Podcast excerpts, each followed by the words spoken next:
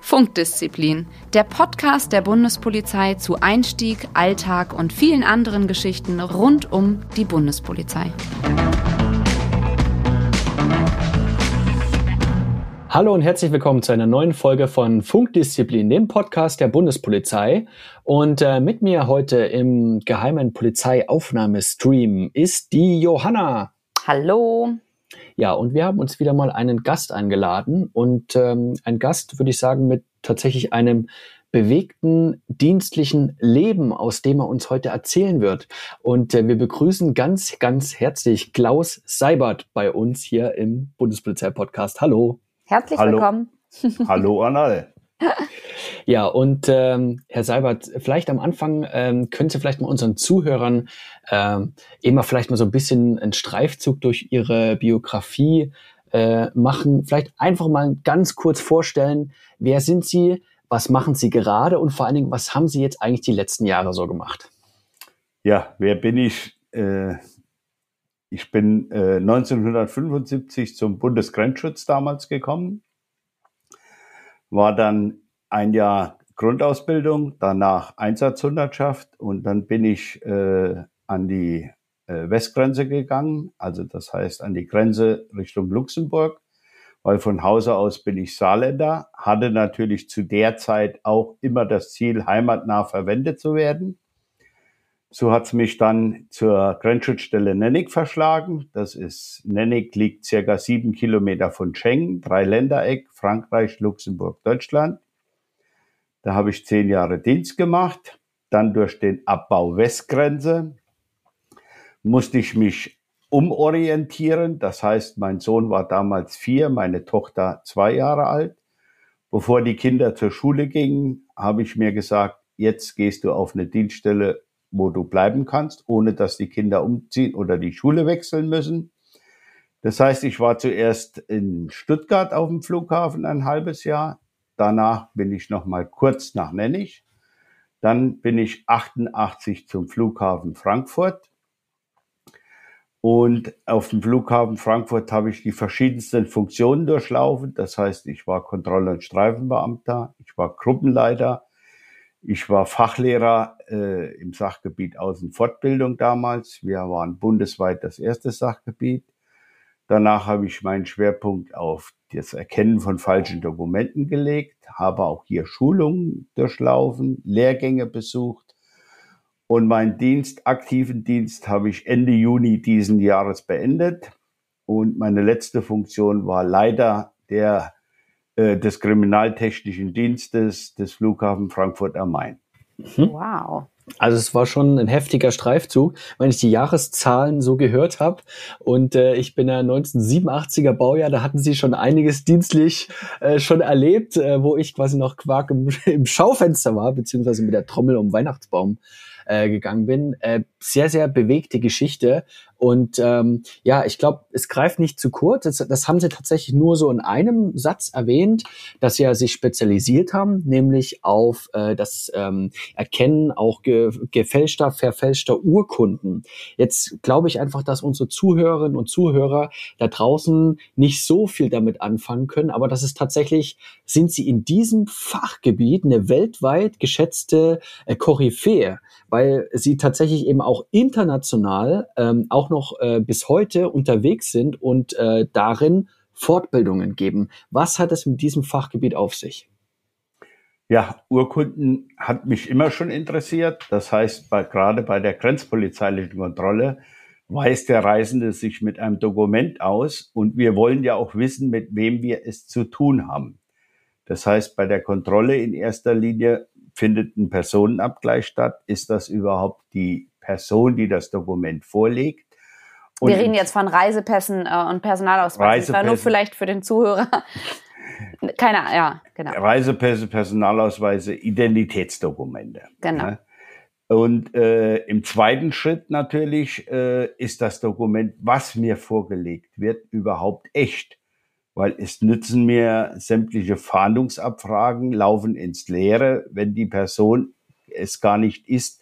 Also wenn der Ausweisinhaber nicht der rechtmäßige Ausweisinhaber ist. Und jetzt, ähm, jetzt gibt es ja hundertfünfundneunzig beziehungsweise hundertzweiundneunzig verschiedene anerkannte Länder und Institutionen, die ähm, eigene Urkunden, also Ausweise, Führerscheine, Pässe et cetera ausstellen. Kennen Sie jeden dieser Urkunden? Nein, kenne ich nicht. Das ist auch ein, ein Unterfangen, äh, das ist gar nicht möglich. Aber alle Dokumente haben gewisse Sicherheitsmerkmale. Das heißt, in der heutigen Zeit muss man wiederum unterscheiden zwischen Identitätskarten, also Personalausweis, oder Reisepass. Beim Reisepass haben wir immer äh, das Trägermaterial Papier mit dabei. Das heißt, es ist ja ein kleines Buch. Der Personalausweis wiederum ist in, in der heutigen Zeit eine Karte. Früher war das auch mal ein kleines Buch. Also da ist auch eine Entwicklung, die stattgefunden hat. Äh, auch bei den Sicherheitsmerkmalen. Und all diese verschiedenen Materialien haben gewisse Sicherheitsmerkmale, Grundsicherheitsmerkmale oder Basic-Sicherheitsmerkmale. Zum Beispiel im Papier, das sind diese fluoreszierenden Fasern oder sichtbare Fasern. Bei der Papierherstellung, dass ein Wasserzeichen mit eingebracht wird, dass ein Sicherheitsfaden mit eingebracht wird. Also wie es eigentlich jeder auch kennt, von den Euro-Banknoten, ja, also von ja, den Geldscheinen. Genau. Mhm. Aber bei den, bei diesen vielen Sicherheitsmerkmalen, da, da fragt man sich immer, kann man dann heutzutage überhaupt noch Ausweise fälschen, wo es da so viele Sicherheitsmerkmale gibt? Ja, ich erinnere mich halt gibt? nur äh, beim Urlaub in, in Bangkok, äh, dass dann quasi man äh, durch die ähm, äh, durch die Straße gegangen ist und dort konnte man sich dann einen europäischen Führerschein äh, oder halt auch teilweise eben ein I D-Card von irgendeinem Land halt einfach so machen lassen. Ähm, äh, Herr Seibert, wie ist das? Äh, wird Sie so, so eine, so eine straßengemachte, gefälschte I D-Card, würden Sie die sofort erkennen? Äh, die auf der Straße verkauft werden, ja. Weil in aller Regel werden die, das sind sogenannte Desktop-Fälschungen. Das heißt, hier benutzt der Fälscher einen ganz normalen Tintenstrahldrucker oder einen Farblaserdrucker oder einen sonstigen äh, Non-Impact-Drucker. Das heißt Thermosublimation, Thermotransfer, was es da noch gibt, das kann der geschulte Beamte erkennen, dass es sich hierbei um eine Fälschung handelt. Weil echte Dokumente werden in hochwertigen Druckverfahren hergestellt, mhm, und da sieht man die Unterschiede. Und, und gibt es heute noch ähm, Fälschungen, die Sie auf den Tisch bekommen oder bekommen haben, so in den letzten Jahren, wo Sie echt verblüfft waren und gesagt haben, wow, wie haben die das, die Fälscher das hinbekommen? Ja, natürlich gibt es diese Fälschung. Das heißt, gerade in der heutigen Zeit gibt es sehr hochwertige Fälschungen. Äh, wenn wir uns mal unseren Personalausweis ansehen, den deutschen Personalausweis, da haben wir ja bei der, bei dem neuen Personalausweis, der in Kreditkartengröße ist, haben wir ja das Material, das Trägermaterial Polycarbonat, also ein Kunststoff. Das ist ein spezieller Kunststoff.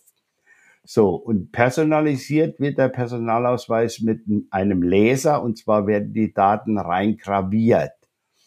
Das Lichtbild wiederum, das ist nochmal ein spezielles Verfahren, äh, wird reingedruckt. Hier hat man am Anfang auch gedacht, neue, neues Personalisierungsverfahren, Lasergravur, das ist für den Fälscher nicht möglich. Aber mittlerweile haben wir auch Fälschungen, die vom Fälscher her mit Lasergravur personalisiert werden. Und da wird es dann schon schwierig für den Fachmann, das zu unterscheiden, Original oder Fälschung. Mhm. Mhm. Und jetzt ist es ja so, also ich sehe natürlich hier auch äh, Bilder von Ihnen aus einer Schulung in Dubai ähm, oder eine Dienstreise nach Moskau. Also Sie sind ja international auch mit diesem Thema tatsächlich unterwegs. Warum kommt jetzt äh, Dubai auf Sie zu und sagt, wir brauchen den Herrn Seibert, der soll mal bitte unsere Grenzbeamten in dem Fall äh, schulen? Wie sind Sie auf, wie haben Sie sich auf dieses Thema spezialisiert? Warum haben Sie da ein Händchen? Man sagt, Sie haben ein Händchen dafür. Ja, was heißt, wie habe ich mich? Durch, ich sage jetzt mal, ich habe über zehn Jahre am Straßenübergang kontrolliert. Da hatte ich auch schon die ersten Fälschungen seinerzeit. Und das hat mich dann auch immer interessiert, wie hat der Fälscher das gemacht? Das heißt, ob hier jetzt eine Zahl umgeändert wurde, ob hier radiert wurde, überschrieben, überklebt oder was es alles gibt. Und, und das hat mich immer dermaßen fasziniert und, und ich wollte immer wissen, wie hat Herr Fälscher das nachgemacht, mit welchen Mitteln. Also so habe ich mich da mehr oder weniger reingesteigert mhm. in diese Thematik. Dann habe ich natürlich auch äh, verschiedene äh, Lehrgänge besucht, unter anderem auf E U-Ebene, Expertenlehrgänge. Und äh, seit neunzehnhunderteinundneunzig war ich auch eingesetzt als Dokumenten- und Visaberater. Also hier bietet die Bundespolizei dermaßen viele Möglichkeiten, wo man sich vervielfältigen kann oder wo man sich ausleben kann. Und so bin ich in das internationale Geschäft eingestiegen, äh, habe dann natürlich irgendwann auch Lehrgänge mit unseren Kollegen durchgeführt und habe dann auch alle Dokumenten- und Visaberater, die weltweit im Einsatz sind, haben ihre Lehrgänge bei mir absolviert, also an der Akademie in Lübeck, die ich unterstützt habe. Und dadurch kriegt man dann auch die Kontakte und man hat international gesehen einen Namen. Und dann kann es schon mal sein, dass das ein oder andere Land speziell jetzt als Referent den Herrn Seibert anfordert. Mhm.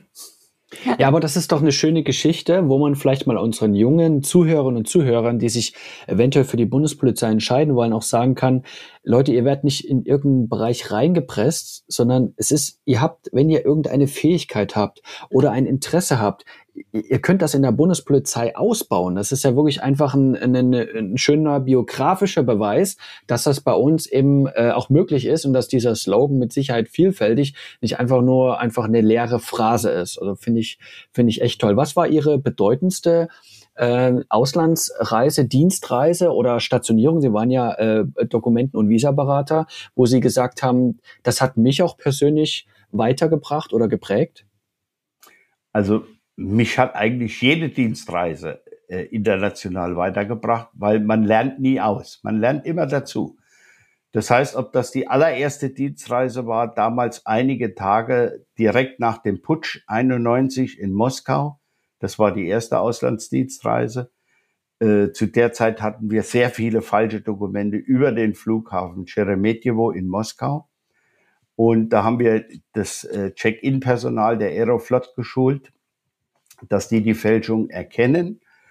Und äh, wir haben natürlich auch Input von den russischen Kollegen bekommen. Ja? Also ob das jetzt Russland war, ob das äh, China war oder sonstige Staaten. Venezuela, Südafrika, Bulgarien, Estland, Georgien. Da könnte man die Liste ja wirklich fortführen, oder? Ja. Sehr schön. Also das bedeutet, dass es auch ein Austausch ist. Also Sie bekommen dann eben auch immer auch noch mehr Wissen eigentlich in diesem speziellen Fachgebiet durch Ihre Reisen auch mit hinzu. Ja, natürlich. Mhm. Also man Und, lernt auch teilweise, ob zum Beispiel jetzt Hongkong. In Hongkong war ich auch äh, in dem Office, was zuständig ist für die Ausstellung der äh, Reisepässe von Hongkong. Das heißt, das sieht man vor Ort äh, und dabei lernt man auch was. Ob ja. das Bulgarien ist oder wo das auch immer ist. Und jetzt haben Sie sechsundvierzig Dienstjahre hinter sich gebracht. Und äh, Sie sind jetzt gerade in der Lebensphase, wo Sie ja auch, denke ich, auch mal zurückschauen und gleichzeitig auch nach vorn schauen. Also Familie, habe ich gelesen, spielt auch, äh, trotzdem, dass Sie sehr, sehr oft unterwegs sind, für Sie eine sehr, sehr große Rolle. Ähm, wie ist es denn jetzt nach diesen vielen lang bewegten Jahren, das ein Stück weit auch aufgeben zu müssen und einen neuen Lebensabschnitt anzufangen als Pensionär? Also zu, zuerst mal rück, rückblickend auf die Dienstzeit. Die Dienstzeit war sowas von erfüllt. Ich, wenn ich es nochmal zu tun hätte, das weiß man natürlich als junger Mensch nicht. Ich würde den gleichen Weg nochmal gehen. Das ist doch schön, äh, zu, schön zu hören. Ja. Ja? Also ich habe Kein, kein Jahr oder ich möchte kein Jahr missen, was ich beim Bundesgrenzschutz oder bei der Bundespolizei verbracht habe. Äh, wenn man dann natürlich sich spezialisiert oder voll im dienstlichen Alltag einbringt, da geht das oftmals nicht ohne die Unterstützung der Familie. Das heißt, wenn ich so zurückdenke, ich habe vieles auch zu Hause noch nach dem Dienst gemacht, ob das Präsentationen waren oder was auch immer. Aber meine Frau hatte auch immer Verständnis dafür, die Kinder auch. Also wenn das familiäre Umfeld zu Hause stimmt, stimmt auch die, die Leistung im Dienst, sage ich immer. Ja. Mhm. Und äh, Sie sagen jetzt alles zurücklassen. Natürlich, äh, es ist eine Umstellung, wenn man in Ruhestand geht. Aber ich kann jetzt nicht sagen, dass ich alles zurückgelassen habe. Also ich versuche auch heute noch, ich habe auch noch Verträge mit dem, mit der Abteilung drei äh, des Bundespolizeipräsidiums. Ich versuche auch heute noch mein Fachwissen an die jüngeren Kollegen weiterzugeben. Und das macht mir nach wie vor noch Spaß, vor allen Dingen, wenn man die positiven Feedbacks dann von den Kollegen bekommt. Und das ist ja im Grunde genommen das, was für die Bundespolizei auch immer so eine Gefahr ist, dass viel Wissen verloren geht, und das ist damit natürlich super kompensiert worden. Ähm, sehr schön. Was mich nochmal interessieren würde ist, wir hatten ja vorhin schon mal über die Urkunden gesprochen. Gibt es da Urkunden, die besonders häufig gefälscht werden? Ja, natürlich äh, zwangsläufig. Das heißt, das sind äh, überwiegend die Dokumente, mit denen man auch sichtvermerksfrei in den Schengen-Raum einreisen kann oder nach Europa. Das heißt, das sind überwiegend europäische Dokumente, die äh, sehr häufig äh, ge- oder verfälscht werden, weil wenn ich äh, die Möglichkeit habe, nur mal als Beispiel eine griechische Identitätskarte zu fälschen, warum sollte ich dann als Beispiel einen nigerianischen Pass fälschen? Dann habe ich zwar einen Pass, aber dann brauche ich noch ein Visum. Ja. Aber mit der griechischen Identitätskarte reicht es aus und ich kann in den Schengen-Raum einreisen. Und man ist äh, auf einmal E U-Bürger. Ja? Ähm, ist es, genau. Ist es äh, so, also es gibt ja so ein Ranking auch, was sind so die wertvollsten Pässe in der Welt? Ne? Da ist ja U S A ganz vorne mit dabei, aber auch Deutschland. Mhm. Ähm, äh, weil wir eben tatsächlich in vielen Ländern eben einreisen können, ohne eben äh, ein Visum beantragen zu müssen. Meine Frage wäre jetzt, ähm, wir haben tatsächlich auf den Dienststellen ja viele, die zu uns kommen und sagen, mein Personalausweis wurde geklaut, mein Pass ist weggekommen. Äh, warum sollte man da eigentlich immer zur Polizei gehen?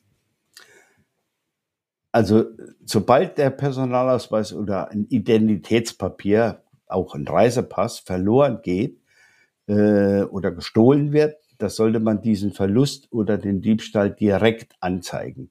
Das ist ganz, ganz wichtig, dass dieses Dokument jetzt nicht nur, weil es gesetzlich so vorgeschrieben ist, sondern dieses Dokument muss in die Fahndung. Das heißt, das Dokument wird in aller Regel dann missbräuchlich benutzt durch eine andere Person oder es wird abgeändert, also verfälscht. Und, ja. und das kann man durch Fahndungsabfragen, sage ich jetzt mal, recht einfach dann feststellen, wenn das Dokument in der Fahndung ist. Mhm. Genau, also jetzt nur nochmal aufgeschlüsselt für äh, unsere Zuhörer, die nicht bei der Bundespolizei sind. Wenn die jetzt äh, bei einer Kontrolle am Flughafen äh, so ein gefälschtes Dokument hinlegen und das ist in der Fahndung, dann ploppt das im Grunde genommen auf und es wird direkt klar, äh, dieses Dokument wird gesucht. Und ja. dadurch fällt es dann natürlich viel leichter auf, wenn es in der Fahndung ist. Und, ähm, und, wo, wo und man viel, vielleicht mhm. noch ergänzend natürlich auch zum eigenen Schutz. Das heißt, bevor ein anderer mit meinen Personalien irgendwelche kriminellen Delikte begeht, sage ich jetzt mal, ist es mir lieber, wenn das Dokument und der Zeitpunkt, wann das Dokument außer meiner Kontrolle war, also wenn es verloren ging oder gestohlen wurde, wenn das dokumentiert ist. Also mhm. alleine schon zum eigenen Schutz würde ich direkt den Weg zur Polizei wählen. Und äh, Ihre, sag mal, letzter großer äh, Bereich, den Sie betreut haben, war die Leitung des äh, kriminaltechnischen Dienstes am äh, Frankfurter Flughafen. Äh, können Sie uns einfach mal beschreiben, erstens natürlich, was dort die Kolleginnen und Kollegen den, ähm, äh, in ihrem Dienst so tun und vor allen Dingen, was Ihre Aufgabe dabei war? Also das heißt, der kriminaltechnische Dienst äh, ist ja Bestandteil der Inspektion Kriminalitätsbekämpfung. Das heißt, der kriminaltechnische Dienst hat mehrere Bereiche, wo er zuständig ist. Das ist einmal die spurensichernde Kriminaltechnik. Das sind oftmals die Kollegen, die bei Fahrkartenaufbrüchen, Fahrkartenautomaten die Fingerabdrücke äh, sichern, äh, die auch an Dokumenten Fingerabdrücke sichern. Dann haben wir im Prinzip beim kriminaltechnischen Dienst noch den Bereich der forensischen I T. Das heißt, wenn in einem Strafverfahren zum Beispiel ein Handy ausgelesen wird und diese Daten gesichert werden. Das macht auch der K D D. Dann haben wir noch den Bereich der, des Lichtbildvergleiches, also sogenannte Lichtbildexperten hier in, in, beim K D D. Und dann natürlich den großen Bereich, und ich sage bewusst den großen Bereich, weil ich jetzt für den Flughafen Frankfurt spreche, weil das ist der Schwerpunkt, die Urkundenuntersuchung äh, und die Einstufung der Urkunden, also die fälschungsverdächtigt sind. Ja, ja. Und mein, meine Aufgabe ist es, den Laden zu beaufsichtigen, zu führen. Das heißt, dass alles äh, in die richtigen Bahnen gelenkt wird. Und wenn ich merke, dass irgendwo was schief läuft, einzugreifen und im Prinzip zu sagen, hier, Kollegen, die und die Richtung, das und das müssen wir ändern, da müssen wir besser werden. Äh, dann natürlich ein großer, ein Schwerpunkt meiner Aufgabe war äh, die Leitung der Grundlehrgänge im Erkennen von falschen Dokumenten. Das heißt, wir haben auf dem Flughafen Frankfurt jedes Jahr sechzehn Lehrgänge mit den Kollegen gemacht, die nach der Ausbildung zu uns zum Flughafen kamen. Äh, dann gibt es auch noch Lehrgänge für die nächsthöhere Stufe, das sind die Urkundenfachkräfte, die wir betreut das, das können wir haben. Vielleicht mal kurz auch erklären. Also wir haben natürlich ganz, ganz viele Kollegen. Also ähm, der Frankfurter Flughafen ist ja eine unserer größten äh, Dienststellen, auch in der Bundespolizei, die ganz, ganz viele Kolleginnen und Kollegen, die dort, äh, wir sagen, in der Box sitzen und natürlich dann eben auch die Einreise- und Ausreisekontrolle dort äh, vollziehen. Und äh, wenn die sich nicht sicher sind, also die haben ja schon, sagen wir mal, ein bisschen, äh, was heißt ein bisschen, die haben Expertise, was Urkunden angeht, aber wenn die sich bei, einer, bei einem ähm, bei einem Pass oder bei einem Reisedokument oder bei einem Visum oder Aufenthaltstitel nicht sicher sind, dann kommt quasi die nächsthöhere Ebene, das sind nochmal Kolleginnen und Kollegen, die nochmal spezieller geschult sind. Genau, das sind die Urkundenfachkräfte, die gibt es in jeder Dienstgruppe, gibt es zwei davon und die nächsthöhere Stufe, das ist dann die Urkundenprüfstelle, äh, also im Bereich des kriminaltechnischen Dienstes. Wir haben natürlich auf dem Flughafen Frankfurt den Riesenvorteil, äh, weil alles an einem Ort ist. Wenn die Kollegen einen Zweifel an dem Dokument haben, in der ersten Linie bringen sie das Dokument hoch zu uns und wir sagen dann den Kollegen, okay, alles klar, die und die Fehler können in dem Dokument sein oder das ist ein Fehler, der bei der Herstellung des Dokumentes in diesem Land entsteht. Oder wir sagen, hier wurde manipuliert. Hm. Und wenn wir jetzt so eine Urkunde untersuchen, untersuchen wir natürlich nicht nur die Frage echt oder falsch, sondern uns interessiert auch, wie ist das Dokument hergestellt worden. Mhm. Aber das was mich, ja. Ja? Mich jetzt nochmal interessiert, ist das dann auch in Schichtarbeit? Weil wir hatten ja schon mal gesagt, es gibt Posten, die gibt es im Tagesdienst, weil die Flüge kommen ja dann, wobei Frankfurt hat ja ein Nachtflugverbot, ne? Da ist es genau. Ja einfach. Stimmt, dann richten die sich wahrscheinlich einfach nach den Öffnungszeiten des Flughafens, die Arbeitszeiten, oder? Deshalb haben wir geöffnet, also die Urkundenprüfstelle, ja. Von morgens sechs Uhr bis abends einundzwanzig Uhr. Ja, ah, ja. Wenn ein Dokument dann noch kommt, dass die erste Kontrolllinie anruft, und dann machen die Kollegen auch schon mal länger bis um zehn. Okay. Also oder wichtig nochmal zum Verständnis, also kriminaltechnischer Dienst ist K T D und dann gibt es ja auch noch bei der Landespolizei den K D D, da gibt es ja auch also den Kriminaldauerdienst, das ist also nicht zu verwechseln. Ja, ähm, es ist also ein Unterschied, ja. K D D kennt man vielleicht aus den einen oder anderen Fernsehserien. Und äh, aber Herr Seibert ist der Leiter gewesen vom K T D. Ist es richtig, ja? Das ist richtig. Eine der wenigen Abkürzungen in der Bundespolizei. Vom Kriminaltechnischen Dienst. Genau, Kriminaltechnischen Dienst, angegliedert an unserem Bereich Kriminalitätsbekämpfung. Das ist eben eine Sache, ihr merkt, wir sind da tief im Thema drin, ist vielleicht auch mal interessant für unsere Zuhörerinnen und Zuhörer, die äh, sich beschäftigen damit, ja, will ich nur auf Streife bleiben oder will ich eben auch mal Ermittlerin oder Ermittler werden, ähm, dass ihr merkt, sowas gibt es natürlich auch im Bereich der Bundespolizei. Das, was wir jetzt nicht haben als Bundespolizei, äh, das ist das, was ihr in vielen Vorabendserien seht. Ne? Da haben wir dann eben äh, den Bereich Mord oder Sitte oder Kriminaldauerdienst, eben den Bereich äh, Kriminalpolizei. Das findet ihr vor allen Dingen natürlich eben bei den, den Landespolizeien und natürlich auch den Landeskriminalämtern. Ähm, wir haben aber eben auch ähm, würde ich mal sagen, einen sehr, sehr guten Bereich Kriminalitätsbekämpfung, wo eben viele Ermittlerinnen und Ermittler auch sehr, sehr große Verfahren, also zum Beispiel beim Flughafen Frankfurt sehr, sehr große Schleuserverfahren, Schleuserringe dort ähm, quasi auffliegen lassen, dann teilweise auch damit groß auch in der Presse sind, weil am Ende dann immer meistens eine große Durchsuchung und viele Festnahmen anstehen. Vorausgegangen ist, sind dem aber oft sehr, sehr langwierige Ermittlungen. Herr Seibert, können Sie was vielleicht mal grob dazu sagen, was eigentlich insgesamt so eine Inspektion, Kriminalitätsbekämpfung alles leistet? Ja, vielleicht noch eine Stufe davor noch. Das, der wichtigste Mann ist der Mann in der Kontrollbox, gerade bei Urkundendelikten. Das heißt, wenn der nichts erkennt, kann auch der Fachmann eine Ebene drüber oder zwei Ebenen drüber kein Dokument untersuchen auf, auf Fälschung. Der kriegt das gar nicht mit. Genau. Der ist dann eingeweist. De- deshalb müssen die Informationen, wie man so ein falsches Dokument erkennt, an die erste Kontrolllinie. So, und wenn wir die Dokumente jetzt hochbekommen zum, zur Urkundenprüfstelle, dann untersuchen wir, ich sagte es bereits, die, das Dokument, ob echt oder falsch, aber wir untersuchen auch, wie wurde das Dokument hergestellt.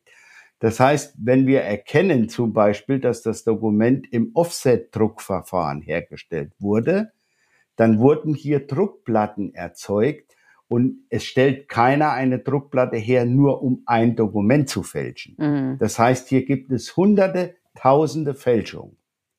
In diesen Fällen auf der einen Seite, präventiv, informieren wir die Kontrolllinie, achtet bitte in Zukunft auf die und die Dokumente, da und daran kann man diese Fälschung erkennen. Auf der anderen Seite liefern wir dem Ermittler, und jetzt kommen wir zu dem Ermittlungsdienst der Krim B, liefern wir dem Ermittler die Erkenntnisse, dass hier eventuell mehrere Fälschungen, einzelne Delikte zusammengehören. Und dann wird oftmals aus der ganz normalen Urkundendelikt, also aus der Urkundenfälschung, wird dann ein Verfahren organisierte Kriminalität. Das heißt, wenn jemand das gewerbsmäßig macht und im großen Stil, bandenmäßig, und dann sind wir schon in der organisierten Kriminalität. Und das sind dann diese großen Verfahren. Hm. Und wenn man merkt jetzt zum Beispiel, ähm, also diese, diese Pässe, die da immer wieder gefälscht werden mit dieser Drucktechnik, wo man genau weiß, da wird es irgendeine Fälscherwerkstatt, vielleicht sogar eine sehr professionelle dafür geben, die das vielleicht sogar gewerbsmäßig macht, also da richtig Reibach, richtig Geld damit macht, ein Verfahren daraus entsteht. Und oft kommt man doch dann aber zu der Erkenntnis, ja, Moment, die sitzen irgendwo in Südostasien. Ähm, hat man denn dann die Möglichkeit, als äh, im Bereich der Bundespolizei da auch international eben äh, da zusammenzuarbeiten? Ja, das gibt es. Also innerhalb Europa geht das dann sehr häufig über Europol oder es gibt dann gemeinsame äh, europäische Ermittlungsteams. Und international gesehen äh, werden dann sogenannte Auslieferungsersuchen erstellt. Und äh, da kann durchaus auch äh, international mit dem entsprechenden Land zusammengearbeitet werden. Das hat was zu tun oder ist geregelt in den internationalen Rechtshilfeabkommen mit den einzelnen Staaten. Und äh, gibt es ein Beispiel aus Ihrem aus Ihrer das Tätigkeit? Ja, Johanna, frag du. Fast so der Spannendste. Naja, so von dem Spannendsten. Also einfach, um das mal greifbar zu haben, was wirklich passiert ist, das äh, interessiert einen. Ich meine, wir haben jetzt viele auch in der Theorie, wie es laufen könnte, aber was war denn eine der beeindruckendsten Erfahrungen oder ein, das beeindruckendste Ermittlungsverfahren, was Sie so mitgemacht haben? Das waren so viele. Einfach mal, um es greifbarer auch zu machen für unsere Zuhörer. Ja, es, es gibt ein, äh, gab ein Ermittlungsverfahren wegen total gefälschten Visa-Etiketten, äh, wo dann aufgrund der Erkenntnisse, aber jetzt nicht nur von Frankfurt, sondern von anderen äh, deutschen Dienststellen, das heißt, äh, das Ganze wird ja auch in, in, in Deutschland äh, bei dem Fachreferat äh, in, zurzeit noch in Koblenz äh, ausgewertet, da findet eine Zusammenhangsauswertung statt. Und da hat man dann Erkenntnisse gewonnen über eine Fälscherwerkstatt in Griechenland und durch Zusammenarbeit mit den Griechen wurde dann im Prinzip eine Fälscherwerkstatt in Griechenland ausgehoben. Ähnlich, ähnliches Verfahren erst vor kurzem, in, dass in Spanien eine große Fälscherwerkstatt ausgehoben wurde. In aller Regel sind das dann Erkenntnisse, die international zusammenfließen. Mhm. Und dann kommt es irgendwann zu dem, ich sage ich sag ja mal, jetzt mal salopp, zu dem großen Schlag, zu der Durchsuchung, wo dann diese Fälscherwerkstatt ausgehoben wird. Mhm. Und äh, ist das für Sie dann auch oder auch für Ihre Kolleginnen und Kollegen, ist das dann auch so eine Art Befriedigung, wenn man sieht, also oft sind diejenigen ja dann auch gar nicht bei diesem letzten äh, großen Einsatz mit dabei, sondern das ist ja quasi nur ein kleiner Ausschnitt, den man dann im Fernsehen sieht, wenn Türen aufgebrochen werden, man dann vielleicht Druckplatten dort überall sieht und so. Ähm, aber eigentlich geht dem ja voraus teilweise Monate, wenn nicht gar jahrelange Ermittlungsarbeit. Ist das für die Kolleginnen und Kollegen dann auch eine Genugtuung oder die Früchte ihrer Arbeit dann auch so zu sehen? Ja, ich denke schon. Also ein Großteil der Kollegen, äh, für die ist es äh, mehr als ein Genugtuung, wenn sie dann sehen, dass aufgrund ihrer Ermittlungen, also sie haben ja da, dazu beigetragen, und zwar in aller Regel im Team. Es gibt ja solche Ermittlungsteams. Und wenn man dann die, die Früchte erntet, sage ich jetzt mal, dass wirklich die Person später verurteilt wird, und auch äh, die falschen Dokumente aus dem Verkehr gezogen werden. Äh, ein weiteres Schlupfloch ist gestopft worden, sage ich immer. Äh, und da gibt's jede Menge solcher Schlupflöcher. Äh, und die, die Gegenseite ist da sehr, sehr kreativ. Mhm. Ja, das, das kann ich mir vorstellen, dass auch immer neue äh, Verfahren dann auch immer aufkommen. Ähm, so ein Katz-und-Maus-Spiel ist tatsächlich sehr, sehr spannend. So mit dieser Fälscherei, das ist ja auch eine Sache, die viel auch verfilmt wird. Ja, ähm, das ist, kann ich mir tatsächlich wirklich spannend vorstellen, dieses Thema. Ähm, und äh, wir haben hier tatsächlich echt nur an der Oberfläche gekratzt.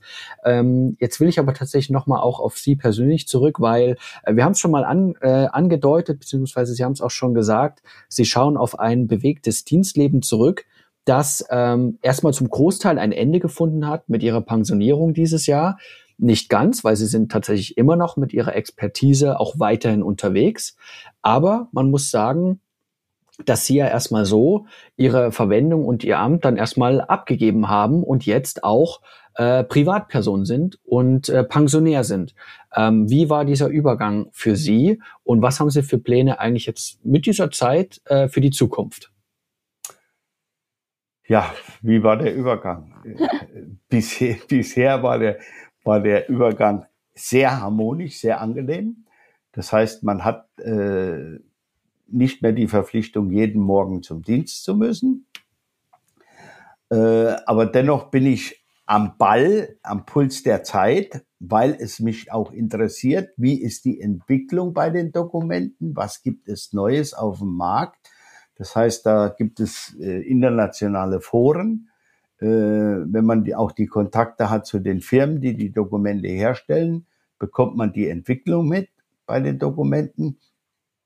Sie müssen sich ja vorstellen, wie ich beim Bundesgrenzschutz angefangen habe, in, also beim Einzeldienst, Pässe zu kontrollieren. Das war achtundsiebzig. Damals hat man nicht auf ein Druckbild bei einem Pass geachtet, weil es gab auf dem freien Markt keine, ich sage ich jetzt mal, keine hochwertigen Tintenstrahldrucker oder Farbkopierer. Die sind erst danach gekommen. Das heißt, man hat aufs Papier geachtet und auf die Stempel, die in den Dokumenten waren. Und so hat sich äh, das Ganze fortentwickelt bis zum elektronischen Reisepass. Es ist absolut komplex geworden. Ja, komplexer natürlich. Geworden. Und, und der, gerade der elektronische Reisepass äh, hat man ja auch gedacht, dass der nicht so schnell gefälscht wird. Aber wir haben mittlerweile in ganz Europa total gefälschte E-Pässe, die sogar ausgelesen werden, wo die Leute, wo die, sage ich jetzt mal, die Benutzer versuchen teilweise durch diese E-Gates zu gehen an den Flughäfen. Und da muss ich sagen, toi, toi, toi, unsere Technik ist wirklich so gut, dass die bisher all diese Fälschungen auch erkannt hat. Aha, okay. Also das heißt, da muss man auch am Ball bleiben. Und ja, da muss ich sagen, haben wir in Deutschland den riesen Vorteil, wir haben neben dem Bundeskriminalamt haben wir auch noch das B S I, das Bundesamt für Datensicherheit, mit denen wir sehr, sehr eng kooperieren, wo auch die entsprechenden Prüfsoftware entwickelt wird. Und, und das ist eine Sache, die legt man nicht ab, wenn man in den Ruhestand geht. Sondern yes, da, das merkt man Ihnen wirklich an. Das, das ist doch ein Fall. Das ist doch aber dann Unruhestand für Sie. Aber Nein, Sie können das, glaube ich, gut, also Sie finden doch bestimmt eine gute Balance, oder? Sie haben ja, ja auch natürlich Enkelkinder. Also äh, wenn ich Ihnen sage, ich habe sieben Enkel, äh, die älteste ist jetzt gerade gestern acht Jahre geworden und der jüngste wurde im Oktober ein Jahr alt. Und äh, in meiner Freizeit mache ich auch Holzspielzeug, habe jetzt für meine, äh, für die Mädels, sage ich jetzt mal, einen Kaufladen gebaut. Also das sind alles Sachen, die ich dann in meiner Freizeit mache oder im ja, Garten schön. arbeite. Äh, Aber das ist doch eine perfekte Mischung. Man, sie machen das, ja. was sie quasi wirklich sie auch erfüllt hat, auch ihr Dienstleben, und haben einfach nicht mal den Druck, so jeden Früh geregelt zum Dienst zu erscheinen, und machen gern das auch, was mit der Familie, was ihnen am meisten auch Spaß macht. Ähm, ich denke mal, das macht Mut auch denjenigen Zuhörerinnen und Zuhörern, sowohl Kolleginnen und Kollegen, die vielleicht auch bald in den Ruhestand gehen, als auch unseren ganz, ganz frischen, interessenten Bewerberinnen und Bewerbern, die mit dem Gedanken spielen, sich bei der Bundespolizei zu bewerben, weil man einfach mal sehen, sehen kann, wo einen die Bundespolizei so hintragen kann, wenn man auch selbst seine Fähigkeiten erkennt und seine Fähigkeiten an der richtigen Stelle in der Bundespolizei einsetzt. Ich finde, das war echt ein super Beispiel dafür. Vielen, vielen Dank, Herr Seibert, dass Sie zu, den Weg zu uns auch in den Podcast gefunden haben. Und wir hoffen, dass Sie Ihr Wissen auf alle Fälle noch lange äh, weitergeben können an unsere Kolleginnen und Kollegen in der ersten Linie. Ja, äh, Johanna, hast du ja, noch ab, eine letzte Abschlussfrage? Ja, du hast es gerade schon so schön eingeleitet. Äh, ich wollte einfach nochmal, wenn Sie jetzt so unseren Zuhörern, die sich ja wirklich für die Bundespolizei interessieren, noch einen Rat mit auf den Weg geben würden. Was, was würden Sie denen mit auf den Weg geben? Ein Rat. Äh, zum einen, wenn man sich für die Bundespolizei entscheidet, sollte man sich darüber im Klaren sein, dass es ein Polizeiberuf ist. Also das sehe ich bei einigen jungen Kollegen manchmal, die dann nach der Ausbildung erst merken, oho, wo bin ich hier gelandet? Also bei der Polizei. Und der Riesenvorteil, den die Bundespolizei bietet, und das ist jetzt kein Geschwätz oder sonst was, wir haben ein dermaßen breites Spektrum. Und ich sage immer, jeder kann bei der Bundespolizei seine Nische finden. Ob das jetzt als Dokumenten- und Visaberater im Ausland ist, ob das als Hubschrauberpilot ist, ob das bei der G S G neun ist oder wo auch immer. Das ist das Interessante an der Bundespolizei. Die Vielfalt, die die Bundespolizei bietet, bietet keine Landespolizei. Und des Weiteren kann ich sagen, ich habe mit der Besoldungsstufe A eins als Grenzjäger neunzehnhundertfünfundsiebzig angefangen und bin als erster Polizeihauptkommissar Besoldungsstufe A dreizehn in den Ruhestand gegangen. Das heißt, auch die Aufstiegsmöglichkeiten, die die Bundespolizei bietet, sind dermaßen gut, und ich kann nur jedem raten, also ich, wie gesagt, ich habe es nie bereut. Und viele Kollegen sind immer der Meinung, wenn sie mehr wie zwanzig Kilometer vom Geburtsort weg müssen, äh, das heißt, dann haben sie schon Heimweh oder sonst was. Und gerade als Saarländer kann ich sagen, die Saarländer, können sie in der Republik rundfragen, sind sehr heimatverbunden. Ich habe aber den Wechsel zum Flughafen Frankfurt nie bereut. Und man kann überall heimisch werden. Ja. Allerdings gehört äh, ein gesundes Familienleben dazu. Das heißt, die Familie, das muss mit der Familie abgestimmt sein. Ja. Mhm. Ja. Und also, wie gesagt, ich habe es nie bereut. Ja, das und äh, ich glaube, das ist auch keine Floskel, die Sie jetzt einfach so gesagt haben. Man sieht tatsächlich auch ein bisschen, weißt du, wir sind ein Audio-Podcast, man sieht äh, tatsächlich ein bisschen auch die Rührung in Ihren Augen. Und wir lassen einfach das als Abschlussstatement für diese Folge auch einfach mal so stehen. Ja, und vielen Dank, dass Sie hier zu uns äh, in den Podcast gekommen sind. Und wir wünschen euch da draußen äh, ganz zum Schluss natürlich einen sicheren Morgen, Mittag oder Abend, egal wo ihr uns gerade hört. Macht's gut. Ciao. Ciao. Ciao. Funkdisziplin, der Bundespolizei-Podcast.